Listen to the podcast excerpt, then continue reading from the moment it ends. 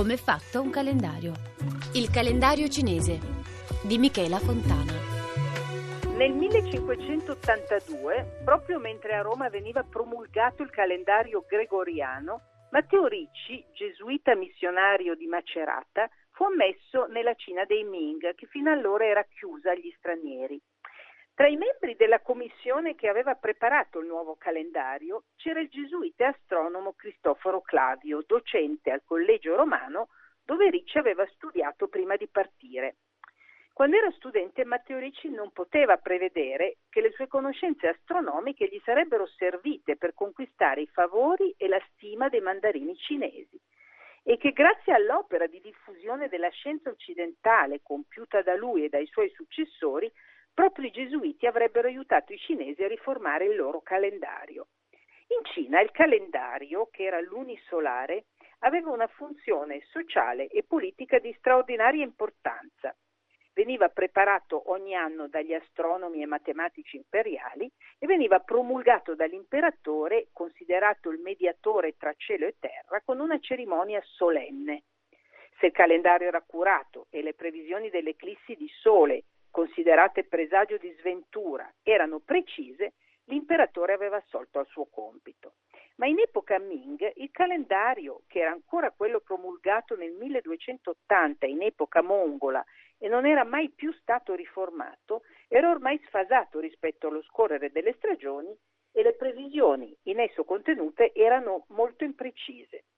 Poco dopo il suo arrivo, Ricci si era accorto di poter predire le eclissi di sole con molta maggiore accuratezza degli astronomi cinesi, grazie alle tavole astronomiche che si era portato dall'Italia.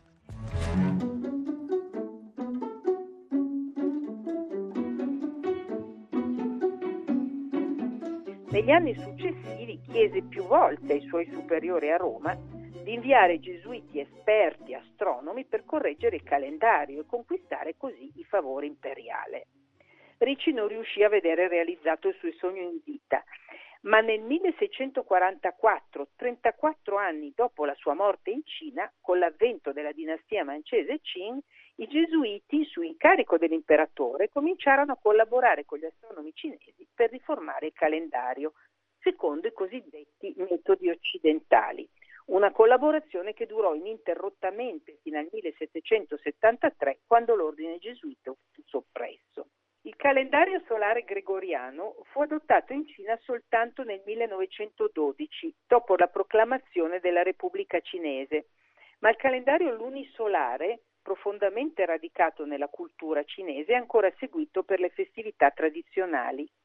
Il Capodanno, o festa di primavera, la più importante, cade tra gennaio e febbraio con la prima luna nuova. È una festività molto sentita che dura 15 giorni e si conclude con il Festival delle Lanterne.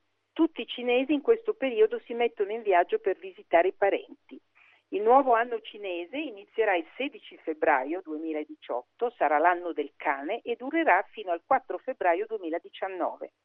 La seconda festa più importante e più sentita della tradizione è la festa della luna o festa di metà autunno, che cade nell'ottavo mese lunare tra settembre e ottobre e in passato celebrava la fine del raccolto. In questa occasione tutti regalano gli speciali dolcetti della luna.